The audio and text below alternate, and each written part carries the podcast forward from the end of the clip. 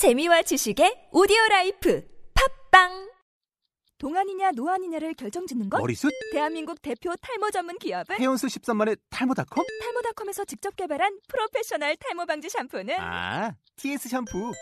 늘어진 두피 모공을 꽉! 단 한 올의 모발까지 꽉! 사용할수록 풍성해지는 나의 모발.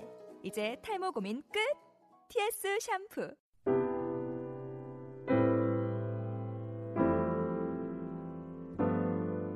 오늘의 말씀은 요한복음 6장 52절로부터 59절까지의 말씀입니다. 말씀은 정영권 목사님께서 전해주시겠습니다. 오늘 본문의 말씀을 이해하기 위해서 어제의 말씀 중에서 저희들이 48절에 있는 말씀부터 51절까지의 말씀을 제가 아주 간단하게 요약해 드리겠습니다. 48절에서부터 51절에 나와 있는 예수님께서 말씀하시는 내용을 간단하게 정리하면 이렇게 표현할 수 있습니다. 예수님 자신이 생명의 떡이므로 자신의 살을 먹는 사람들은 영생하게 된다라는 겁니다. 예수님이 스스로가 말씀하시는 겁니다. 내가 생명의 떡이다. 그러니 나를 먹는 사람은 영생할 거다. 이것이 48절에서부터 51절까지에 있는 말씀입니다. 이런 말씀을 예수님께서 가버나움 회당에서 유대인들에게 가리키자 그때 이 말씀을 듣고 있던 유대인들이 질문이 하나 생긴 겁니다. 그 유대인들이 가진 질문, 그것이 오늘 52절에 처음 시작되는 말씀에 있는 것입니다. 유대인들이 가졌던 그 질문, 예수님께서 내가 생명의 떡이니까 나를 먹어야 너네가 영생할 수 있다라는 이 예수님의 가르침에 지금 유대인들이 갖고 있는 질문이 있습니다. 그것은 어떻게 사람이 자기 살을 우리에게 주어서 먹게 할 수 있겠냐라는 겁니다. 어떻게 당신인 예수라는 그 사람, 사람 자체가 살을 우리한테 나누어줘서 먹게 하겠느냐라는 이 질문이 지금 유대인들에게 생긴 것입니다. 아마 유대인들의 질문, 이거 가만히 놓고 한번 생각해 보십시오. 논리적으로 따져보고 합리적으로 따져보면 분명히 맞는 것 같습니다. 문자적으로 예수님께서 하신 말씀을 생각해 보면 어떻게 사람이 자기의 살을 다른 사람들에게 나눠서 주겠습니까? 유대인들이 갖고 있는 질문이 분명히 아마 우리도 상당수의 많은 사람들이 이런 질문을 할 수 있을 것 같아요. 그런데요, 이러한 유대인들의 질문에 예수님은 지금 자기의 살을 먹으라고 한 말씀의 의미가 무엇인지를 지금 유대인들한테 설명을 하는데요. 어떤 육체적인 살을 베어서 먹고 사람의 피를 마시라는 그것이 아니라는 겁니다. 예수님께서 말씀하시고자 하셨던 내 살을 먹어야 된다라는 그 의미는 십자가에서 이루신 대속의 사건을 너희들이 믿어야 된다라는 이런 의미였다라는 것입니다. 세상의 모든 죄를 지시고 십자가에 달려 돌아가신 그리고 자신 십자가에 달려서 자신의 몸을 찢고 피를 흘리심으로써 온 인류에게 구원의 길을 여신 그 예수님, 그 예수님을 영접해야 된다라는 이런 의미에서 예수님께서는 말씀하신 것이었습니다. 예수님의 살을 먹고 피를 마신다는 것, 그것은 예수를 믿고 그리스도와 연합한 삶을 살라라는 그런 의미입니다. 예수님의 살을 믿고 우리가 예수님의 피를 마신다는 것, 그것은 예수님을 우리가 믿는다는 것이고요. 그리고 우리가 믿는 그 예수님과 완전히 연합한 삶, 이것을 사는 것이 예수님의 살을 먹고 피를 마신다라는 것의 의미라는 겁니다. 자, 그렇다면 우리가 예수님의 살을 먹고 피를 마신다라는 것이 우리에게 오늘 주시는 두 가지 유익이 있습니다. 그것을 오늘 본문을 읽어가면서 우리가 함께 배워보도록 하겠습니다. 예수님의 살과 피가 주는 첫 번째 우리에게 주는 유익, 그것은 그리스도의 생명과 연합을 이루게 한다라는 것입니다. 우리가 예수님의 살과 피를 먹을 때 우리에게 임하는 유익이 있는데 그것은 그리스도의 생명과 우리가 연합할 수 있다라는 것입니다. 53절, 53절의 말씀을 함께 읽겠습니다. 예수께서 이르시되 내가 진실로 진실로 너에게 이르노니 인자의 살을 먹지 아니하고 인자의 피를 마시지 아니하면 너희 속에 생명이 없느니라. 아멘. 내용을 강조하기 위해서 지금 부정적으로 표현하고 있습니다. 그런데 이 말씀을 긍정으로 뒤집어서 바꿔서 표현하면 이렇게 표현할 수 있습니다. 인자의 살을 먹고 인자의 피를 마시면 우리에게 생명이 주어진다 이겁니다. 인자의 살을 먹고 인자의 피를 마셔라. 그러면 그곳에 생명이 주어진다라는 것입니다. 예수님의 살을 먹고 예수님의 피를 마시면 예수님과 우리 사이에 생명의 연합이 이루어진다라는 것입니다. 이것은 우리가 음식을 먹고 물을 마시면 그 음식과 물이 우리 몸 안에서 분해된 후에 필요한 곳으로 전달이 되고요. 또 우리의 몸 안에 영양분이 되고 필요한 에너지를 만들어내는 것, 그거와 똑같다라는 것입니다. 음식을 먹어서 우리가 활동하고 움직이고 몸을 유지할 수 있는 것처럼 예수님의 살과 피는 우리를 하나님 앞에 새로운 생명으로 살 수 있도록 하신다라는 겁니다. 예수님의 살과 피는 우리의 모든 죄를 깨끗하게 씻어주시고요. 또 우리가 하나님의 자녀로 살아갈 수 있도록 우리를 다시 일으켜 세우신다라는 겁니다. 그래서 예수님으로 인해서 우리의 영적이고 육적인 생명들이 온전히 회복되어 그리스도와 연합하게 되는 것입니다. 우리가 예수님의 살과 피를 먹을 때입니다. 자, 54절의 말씀도 한번 보십시오. 우리와 연합한 이 그리스도의 생명을 부가적으로 설명하는 아주 중요한 단어, 두 단어가 거기에 있습니다. 함께 읽겠습니다. 내 살을 먹고 내 피를 마시는 자는 영생을 가졌고 마지막 날에 내가 그를 살리리니. 예, 예수의 살과 피로 인해서 우리에게 주어진 생명, 그것은 영원한 생명이라는 것입니다. 영원한 생명. 일시적이고 제한적인 어떤 시간만 살도록 하는 그런 생명이 아니라 영원히 살도록 하는 생명이라는 겁니다. 그리고 우리 안에 주어진 그 생명은 마지막 날에 부활하게 하는 그 능력도 가지고 있다라는 것입니다.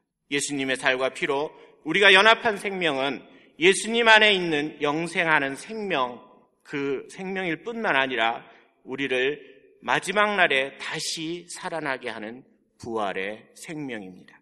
완전한 죽음을 맞이했던 예수님을 살리셨던 그 생명이 지금 우리와 연합되어 있는 생명입니다. 그래서 예수님의 살과 피가 주는 두 번째 유익, 두 번째 유익은 그리스도와 삶의 연합을 이루게 한다는 것입니다. 첫 번째는 우리가 그리스도의 생명과 연합하는 것을 말씀드렸고요. 두 번째는 우리가 생각해 볼 수 있는 게 예수님의 살과 피는 그리스도와 삶의 연합을 이루게 한다는 겁니다. 삶의 연합입니다. 자, 55절의 말씀을 한번 보십시오. 55절 말씀 같이 읽겠습니다. 내 살은 참된 양식이요, 내 피는 참된 음료로다. 네. 우리가 세상의 것을 우리의 양식과 음료로 사실 살고 싶어 할 수 있습니다. 또 그렇게 살고 싶어 하는 경우가 많습니다. 그러나 세상의 것들은 우리에게 진정한 양식과 음료가 되지 못한다라는 것입니다. 때로는 우리가 나의 삶의 이유, 내가 살아가는 이유를 예수님이 아닌 다른 곳에서 찾으려고 하는 경우가 수없이 많이 있습니다. 예를 들어 보면 사람이 칭찬, 사람이 하는 칭찬, 그것이 나의 살아가는 이유가 되는 경우가 있습니다. 그러한 경우에는 다른 사람들이 나를 칭찬하고 인정해주면 나는 신나서 살아가지만 그렇지 않으면 나는 삶의 이유를 발견하지 못하고 포기하는 사람이 되고 맙니다. 이것이 칭찬이라는 것에 나의 삶의 이유를 걸었을 때입니다. 또 세상에서 갖고 있는 북이라는 것, 또 영화도 마찬가지입니다. 거기에 나의 삶의 이유를 걸면 나한테 물질이 풍요하고 부유할 때는 삶의 존재의 이유를 찾지만 그렇지 않은 경우에는 내가 살아야 될 이유를 발견할 수가 없습니다. 세상의 편리함을 추구하는 것도 마찬가지고요. 세상에서 힘을 얻는 것, 그것을 삶의 목적으로 삼고 살아도 마찬가지입니다. 그런데요, 이러한 세상의 것들은 이스라엘 백성들이 광야에서 먹었던 만나와 같은 것들이라는 것입니다. 시간이 지나거나 보관하는 장소나 온도나 주변의 환경이 변하면 만나는 아무리 많이 갖고 있어도 다 썩어서 못 쓰게 됩니다. 아무리 배부르게 만나를 먹어도 시간이 지나면 다시 배가 고파지게 되어 있습니다. 사마리아에 있는 수가성의 여인도 생각해 보십시오. 그녀가 우물에서 길어온 물 아무리 많이 먹는다고 해도 일정한 시간이 지나면 다시 목이 마르게 되어 있습니다. 성도 여러분, 기억하십시오. 예수님의 살과 피는 우리가 세상에서 만나는 그런 한정되고 제한적인 능력을 가진 만나나 물이 아니라는 것입니다. 예수님이 우리에게 주시는 살과 피는 영원한 시간 동안 무한한 능력을 끊임없이 공급해 주실 수 있습니다. 예수님의 살과 피를 먹고 마시면 우리는 영원히 배고프지도 않고요. 또 목도 마르지 않을 수 있습니다. 예수님의 살과 피는 우리 안에 들어와서 우리의 모든 생각과 우리들의 의지와 우리의 마음을 이끌고 가십니다. 우리의 삶에 활력을 불어넣는 것도 있습니다. 또 우리의 삶에 영원하고 지속 가능한 목표점을 제시해 주시기도 합니다. 그리고 그 목표점을 향해서 쉼 없이 달려가도록 우리에게 힘을 실어 주십니다. 그래서 예수님의 살과 피는 우리의 삶의 이유가 되는 것입니다. 저와 여러분들 중에 혹시 이러한 경우가 있는지 한번 생각해 보시기 바랍니다. 아침에 왜 내가 눈을 뜨고 일어나야 하는가에 대해서 혹시 생각해 보신 적 있으십니까? 가야 할 직장이 없고요. 특별히 만나야 하는 그런 사람도 없습니다. 누구를 위해서 내가 아침 식사를 준비해야 되는 그런 일도 없습니다. 그런 경우에 나는 무슨 이유로 눈을 뜨고 잠자리에서 나와야 합니까? 그 질문에 대한 답변이 오늘 우리가 읽은 본문의 말씀이 있습니다. 우리가 아침에 일어나야 하는 단 하나의 이유, 그거는 예수의 살과 피로 우리가 그리스도와 연합한 삶을 이루고 있기 때문입니다. 예수님께서 우리에게 생명을 주셨기 때문에 우리는 일어나는 것입니다. 그 어떤 다른 설명이나 이유로도 우리가 이 땅에서 아침에 일어날 이유를 설명하기에는 부족합니다. 내게 특별한 일이 없어도 나의 환경이 나에게 만족을 주지 못해도 좌절과 어려움의 상황에 있어도 또는 내가 눈을 뜨면 그 순간부터 어려움과 걱정해야 될 일들이 태산같이 밀려온다고 할지라도 우리는 그리스도와 생명의 연합을 이루고 있기 때문에 삶의 연합을 지금 이루고 있기 때문에 일어나서 하루를 시작하는 것입니다. 물질이나 권력이나 명예나 편리와 같은 세상의 모든 것들은 우리의 삶을 위한 도구에 불과합니다. 우리가 삶의 연합을 이루어야 할 대상이 이런 것은 아니라는 것입니다.